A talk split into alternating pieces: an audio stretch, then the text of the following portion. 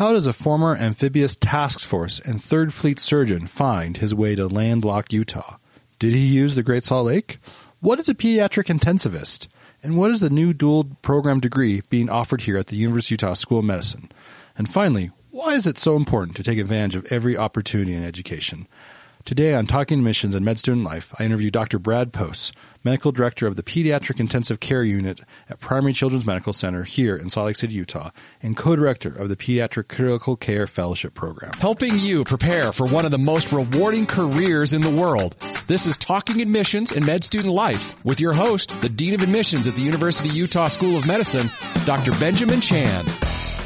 Well, welcome to another edition of Talking Admissions and Med Student Life. We've got a great guest today, Dr. Dr. Brad Poss, who's here today to talk about a myriad of subjects. Good morning, Dr. Poss. Good morning. How are you, Dr. Chan? I'm doing great. So let, us start off. Um, so uh, you're a Navy man. Am I allowed to say that? Uh, you, is, you is, is, that the appropriate I, I moniker? Am, I am retired from the U.S. Navy. Okay. So, uh, and you're a pediatrician. I am a pediatrician, a pediatric intensivist by uh, is what I practice at this time. So, how does one go into pediatrics in the Navy? Because that does that seems like it's disconnected, but it's not. It, it isn't. So, actually, the Navy cares for uh, women and children of Navy service members and retired uh, military uh, individuals worldwide. Mm-hmm. They've done that for a long time. In fact, many of the early pediatric advances came from the military. Oh, really? Uh, things like uh, early studies on respiratory syncytial virus, the most common cause of pediatric hospitalization. A lot of the immunizations uh, in, information came out of the military. Uh, so they really have a much larger media, uh, military or pediatric presence than people believe. Mm-hmm. So are you take like so you did your residency in pediatrics? I did. Okay. So I joined the military. Mm-hmm. Uh, I grew up in Kansas, mm-hmm. and I had to put myself through school. Mm-hmm. And it was either to serve in underserved rural Kansas or to go see the world. And they have a huge Navy base in Kansas, right? They big one. No, okay. absolutely zero. I did okay. join the Navy over the Army or Air Force because okay. I love water, and I thought I want to be stationed near water. As it mm-hmm. turns out, the Navy has bases in the desert in California and in Idaho and in lots of places you wouldn't suspect. But uh, that is why. All right. And so uh, were a lot of your patients like uh, the sons and daughters of uh, Navy men, men, women, or like how does that work? So, yeah, okay. very much so. Or Marines. Okay. Uh, because the Navy supplies all the medical uh, services for the Marine Corps, okay. as well as often uh, Air Force and um, Army who were stationed nearby. Mm-hmm. Okay. So.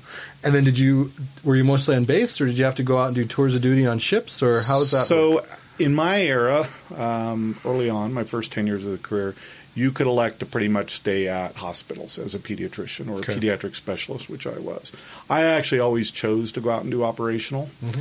After 9 11, things changed considerably, but I always did three to four years at a hospital, and then I would go do two or th- two years of an operational tour mm-hmm. out on a ship or working with the fleet, working with the Marines. Although I still got to practice clinically while I was doing that as well. So even so, you say operational. So you're treating grown men. I was, okay. although by the time mostly at most of mine were later in my career, mm-hmm. and so I actually served as kind of a medical planner or supervisor for younger physicians, nurses, and that supplying. So, for example, after 9/11, we were one of the first battleship deployments uh, to support the Marines in Afghanistan, mm-hmm. and I basically served as a medical advisor to someone who commanded a large group of ships that eventually grew to about 20 international ships. Okay. So so I looked up I looked up your CV online. So yes. fun times. So is this the amphibious task force surgeon? That is. What is what does that mean? Amphibious task so force. amphibious surgeon? task force surgeon. So number one, the ships that the Marines deploy on are actually the most capable mm-hmm. uh, that the Navy has for medical. They have about six to eight ORs, depending on the class of ships. They've got a large ICU, very large bed, and most of the surgeons. Mm-hmm. Uh, aircraft carriers, which people would think of, actually have fairly small medical departments. Mm. So they're really there to support ground troops.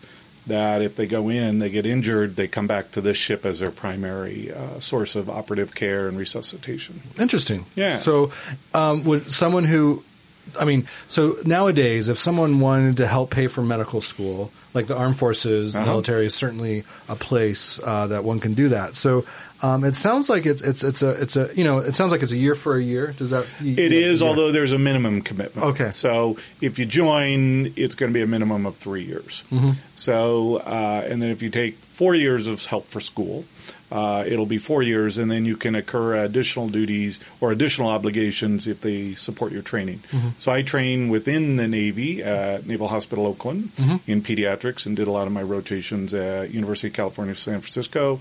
And Children's Hospital Oakland, Mm-hmm. um, and then I went overseas as a general pediatrician to the island of Guam for a couple of years. Wow.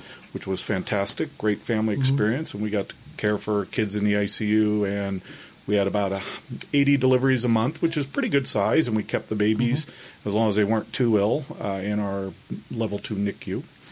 Um, and then they paid for my critical care fellowship here at the University of Utah. Okay, cool. Uh, in the early 90s, um, and from that I got another three years obligation. Excellent.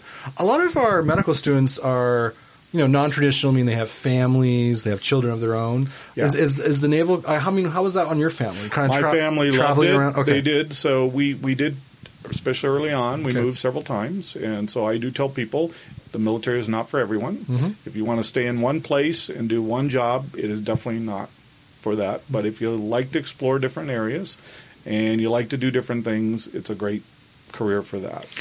And as you advanced, did you get more say in where you would be stationed? I did. Okay. And so actually my last 10 years, I actually was stationed in San Diego. Mm-hmm. So my kids got to finish high school in one city.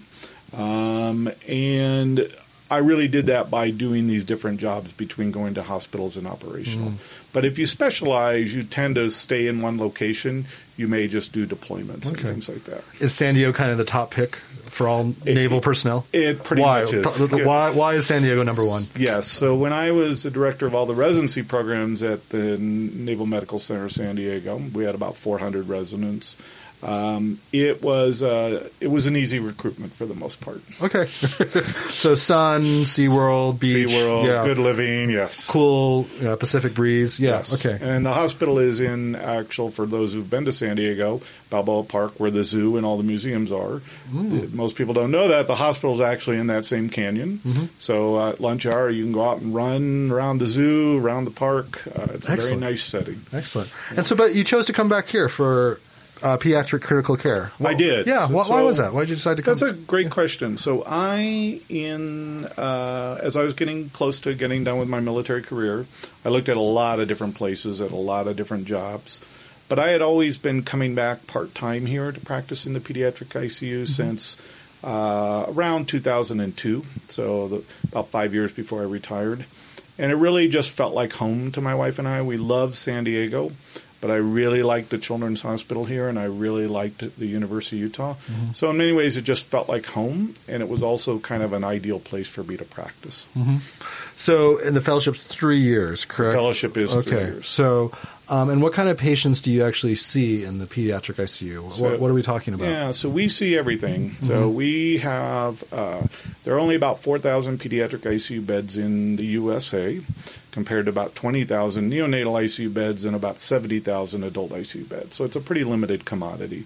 But we see everything from babies who were born the day before and went home, and now come back with infections or heart disease, to we see young adults, teenagers who have trauma, uh, illnesses, and we actually, because we are a very large uh, congenital heart repair center, uh, we take care of 40, 50 year olds who are getting multiple stages of surgeries throughout their life. Um, and so we really we see from everything from a you know couple pound baby to a 350 pound 40 year old. Wow. Wow. That's amazing. So, how many beds are here at the U? So we're one of the larger uh, ICUs. Um, it's a partnership with Primary Children's Hospital. So all of the faculty are University of Utah faculty, and the nurses and respiratory therapists and support personnel are primarily employed by Intermountain Healthcare. Um, we have 44 total beds, uh, which are arbitrarily divided up into 28 pediatric ICU beds and uh, 16 cardiac ICU beds, but we flux back and forth. So we have, okay. right, we're the only pediatric ICU in Utah, and we actually are the referral center for the largest geographic uh, area of the United States of any children's hospital. So we've had up to 55 patients in our unit for our 44 beds just because we don't have anywhere else to uh, decompress to. Excellent. Well, I know pediatrics is a very popular uh, field for a lot of our medical students. Indeed, across the country, pediatrics is very popular. Like, there's something about working with children. I'm just curious, Dr. Poss, like, what inspired you to kind of take that next step? Why a fellowship? Why pediatric critical I care? I think it's good. So, going back to why pediatrics, I always wanted to be a pediatrician. That's why I went into medical or school. I knew that I wanted to do pediatrics. I didn't know I wanted to be a pediatrician, so I explored. I thought about being a pediatric surgeon, mm. pediatric anesthesiologist and I finally decided in medical school after a neonatology rotation that I wanted to be a neonatologist. After my first year of residency, after my six month of neonatal ICU, you don't do that anymore. You don't do that many. I decided I did not want to be a neonatologist. and so I really didn't know what I wanted to be. I began to think about doing anesthesia afterwards or something. I knew I liked sick people and I knew I liked to do procedures. And I'd never been exposed to a pediatric ICU. And all my senior residents in the Navy said, wait till you go to your pediatric ICU rotation over at Oakland Children's. You're going to be a pediatric intensivist. And so I went over there uh, kind of in the middle of my second year. And as soon as I did the rotation, I knew that's what I wanted to do. Mm-hmm. I liked uh, being in charge. Mm-hmm. I have to admit that. That's, that's one of mine because I did look at pediatric ER but I, I didn't like it when people come and take my patients away. I mm. like to be in control. But more importantly, I really liked the interacting with families, getting to, you know, bad things happen to kids, unfortunately, but it's important that someone's there to help the kid as well as help the family through that process. And I also really like where ethics and end of life decisions come into play. Mm-hmm. And so it was a it was a natural fit for me. Oh, that's that's that's amazing, Dr. Poss. Like the thing, you know, I, I, when I go out and talk to students, sometimes, um, you know, in my presentations, I sometimes comment about how hard it can be to work with children yeah. because when children inevitably sometimes pass away before their parents. It kind of violates the natural order. It does. And I, I get the sense you're kind of on the front lines with that. We do. We feel um, our department, actually, or our division, our critical care division, tries to be very proactive at that. We have a lot of social work support. Mm-hmm. Um, we're very family oriented. Uh, most of our uh, attendings all have kids. We're a very close knit group. Um, I've always looked at these things are going to happen, mm-hmm. and so making sure you're there to support the family is key for me. Um, a lot of times when people find out what I do for a thing, they they say I couldn't imagine doing that, and mm-hmm. and actually for me, I couldn't imagine doing anything else. Mm-hmm. It's actually what gives me the most rewards of all the things I've ever done in my career. Yeah, well, that's well, that's a beautiful, Dr. Poss. I'm glad I'm glad you're you're doing that. So let's let's kind of switch gears. Uh, you know, recently, past few months, you've been uh, put in charge of a new project here at the uh, the School of Medicine. Yes. Um, so tell us about uh, this uh, new dual program. What's what's going on? I will. So I, I think um, this is an exciting thing and one that I was really happy to help with. Um, so we are launching a joint uh, MBA and MD degree. Uh, it's cooperation between the School of Business and the School of Medicine at the University of Utah. Um, and I really think it, it's an exciting time. This particular joint degree It's one that's rapidly grown um, in the United States, but it's been a lot on the East Coast and a mm-hmm. few on the West Coast. So I think we're really going to serve a unique need here. We have an excellent medical school uh, with top-notch applicants, and we also have an excellent M- business school with a wide range of MBA programs. And so this really was a student-driven initiative. Several students became interested in this and asked why we weren't thinking of a, such a program. Because mm-hmm. we have dual degrees with Masters of Public Health. We do. And the PhD program. So this was, seems like the next logical step. It was. Yeah. In addition, the business school had begun creating – uh, joint MBAs with uh, the law school mm-hmm. as well as uh, engineering. And they also are getting ready to launch um, the one with the video game degree, mm-hmm. Uh, as people may or may not know. The master's here in video gaming Mm-hmm. is the top-rated um, video gaming degree in the the U.S. We give California a run for its money. Yeah. Exactly. And so this seemed like a natural thing that they really wanted to partner with as well. So I had previously uh, helped set up a uh, Masters in Public Health program that was a joint program between the Navy and the San Diego State University when I was in San Diego. And I have a business degree as well. And so I was asked if I could kind of help uh, formulate this.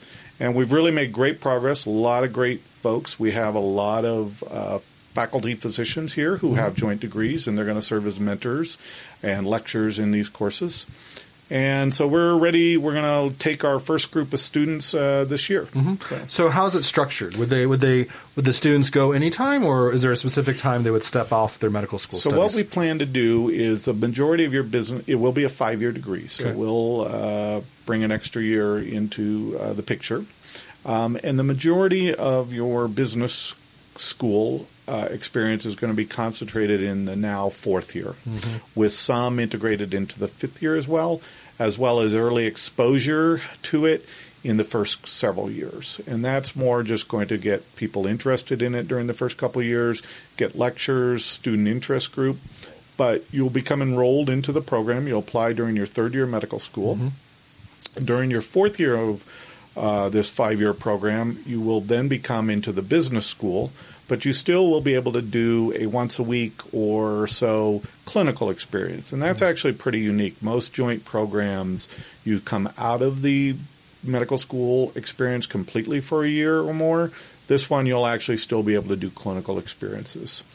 Um, and then your fifth year will be kind of a combination of getting the things done that you need to prepare to get your residency of choice, as well as finishing up your medical, uh, your business requirements, which are primarily going to be integrated experiences where you're going to be working with you faculty to look at healthcare economic questions, program developments within the School of Medicine or within the field of medicine. Awesome. So, like, you would step off after your third year, go down to ma- uh, to the business school for classes. Correct. Be, from the sounds of it, be 100% integrated with business students at that time. You would, but still have some clinical experience. Along with those students who are getting the dual degree in Masters in Healthcare Administration, Mm-hmm. the law degree joint students, as well as the video game. Yeah.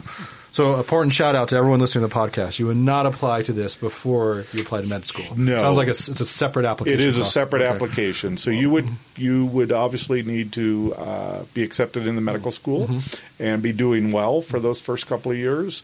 Uh, but after that, the application would be during the third year. Uh, would would applicants need to have a degree in business or a background in, in Not, economics? not at anything like- all. okay. So certainly for those who have a uh, previous degree in a business-related field, they would be able to um, uh, kind of test out of a few of the admission requirements, Okay. such as taking the GRE or GMAT. okay, so that's still required the GMAT or GRE. The GRE or GMAT is required Okay. uh, for the application, along with letters of reference Mm-hmm. and a couple short applications. Uh, when you graduate, I mean, because I know business schools they have like certain emphasis, like marketing or finance. Yeah. Would this be part of the dual degree? Or- So we we do, and so we looked at creating various tracks. Okay. But what we decided instead was with the electives and the integrative experiences to make it a customized experience, so that if a student was interested in research administration as their kind of business focus. That's how we'd help them craft their curriculum. If they were more interested in uh, nonprofit healthcare management, we could craft it that way. So instead, we decided to leave it customized rather than having tracks. oh, great! And so, where do MD MBAs end up? I mean, what kind of careers are available to them? Where where do they end up? variety of jobs. So they, many of them, uh, some run private practices. Uh, a lot go into healthcare administration. Uh, if you look at some of the upper reaches here of folks, including uh, the dean of the School of Medicine, have uh, business degrees as well. Uh, some go into research administration. Many go into public policy, um, state government work, working for the Department of Health. So really a wide variety of opportunities. Well, Dr. Poss, it sounds like it's a, it's a really amazing opportunity. You know, I can tell. I mean, you and I both know. I mean, um, the practice of medicine uh, is increasingly mingled with the practice of business. It is. And, Um, it's fortunate or unfortunate, depending on your viewpoint about that. But I always viewed it as fortunate Mhm. um, in that it gives an opportunity for physicians and other providers to help shape the healthcare future. Mhm. That is why I got my business degree. In that, while I was in the military and graduate medical education was kind of there, I was interested in. It became increasingly clear to me that financial folks were steering the direction of graduate medical education. And I felt the only way to be able to uh, give counterpoints with them was to be able to understand what they were talking about and giving my own proposals. And you mentioned GME or graduate medical education, and that's also been kind of a, a new kind of position for you. So It is, let's, yes. let's talk about that. So what is GME? Because I, I think that term is unfamiliar to some That, people. I think that is. So, graduate medical education is the training that you receive after graduation from medical school. So, when you get done with medical school, you are a physician. You are an MD if you come to the University of Utah. However, it's very hard to get a job at that point. Mhm. There are, and it is almost now impossible to practice in any state without a period of graduate medical education or residency training. So it is a part, uh, or it is a time after medical school that can range from three years to seven years or more, or more, uh, or more, uh, depending on what you as you choose and how many yeah. fellowships you want to do. Um, but it is where residents and fellows uh, work for, and so they're both students and they are employed physicians. So they are providing lots of care while Mm-hmm. still learning their practices. We have about 70 programs here at the University of Utah, 750 residents and fellows. So by far the largest in the Intermountain West, um, and train the majority of physicians that are trained in Utah. Okay. And then, and so all the residency program direct, you work with all the residency program directors. I do. So I am the associate dean for graduate medical education. It's a position I've done twice before. Okay. uh, once in the Navy and once at the University of Kansas School of Medicine in Wichita. Um, and it's kind of graduate medical education has kind of always been my other passion besides pediatric critical care throughout Mhm. my career. Why? Um, I like training the next generation of physicians. If I would, I was going to not be a physician and actually was going to be a uh, pursue physiology Mhm. at when I was an undergraduate and become a professor of physiology. But my mentor, who was a physician who never practiced, urged me to go to medical school, even if I never practiced, because he said it would open many opportunities that I did not know existed, and he was entirely right. Yeah. Well, Dr. Poss, that's that's an amazing journey. So right now, I know there's someone out there listening to this podcast, and they would love to have your job.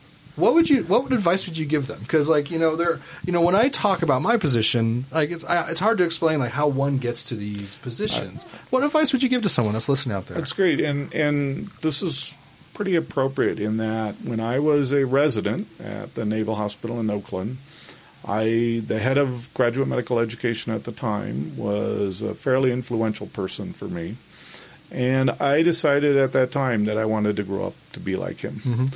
I didn't know what that meant. I didn't know how to do it.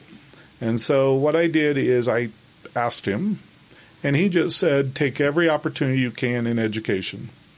It doesn't matter whether it's students, nursing students, pharmacy students, at the bedside, just teach, and opportunities will come. And so I did that. Um, I always tried to teach, even when I went overseas to Guam. Mhm. I tried to teach the nurses I was working with, uh, the clinic personnel that I worked with. Um, and then once I went through, I became a assistant program director for the transitional year program, which is for folks uh, preliminary year before they go into things like anesthesia and orthopedics. Then I became a program director, and then I became a department chair, and then eventually became uh, taking over for all the graduate medical education programs. And it was really just taking advantages of opportunities and trying to identify people that could mentor me in that. That's like Dr. Poss. I love that because that really resonates with me. Because like what I tell people is there's two main things. Number one, you have to find good mentors. You have to find people who will kind of shepherd you along the way that you can you know meet with, consult with, ask them good questions. And the second thing is going back to education. is yeah, I agree completely. You got to take all those opportunities. And I think what's hard for people to understand is that once you you know once you become a physician, there's a lot of demands placed on your time. Yes. Um, research, clinical, like all like clinical uh, rotation, like all these things, and then you know sometimes education. Um, you know, it's like a lot of times it's like volunteer driven. You know, it doesn't It really quote unquote pay very well It doesn't. uh, to teach, but to me, I'm also an educator at heart. And you know, if there's if they're looking for small group leaders with nursing students or pharmacy students, those opportunities you really need to take advantage of to kind of hone your skill and become a better teacher. I would agree 100%. It is not glamorous work at times, Mm-hmm. and sometimes it doesn't feel like it's as rewarded as some of the other positions that may be there. But at the end of the day, when you retire or whenever you're done, you will remember much more the people you helped Mm-hmm. than the pro- than anything else that you did. Thanks for listening to Talking Admissions and Med Student Life with Dr. Benjamin Chan, the ultimate resource to help you on your journey to and through medical school. A production of the Scope Health Sciences Radio, online at thescoperadio.com.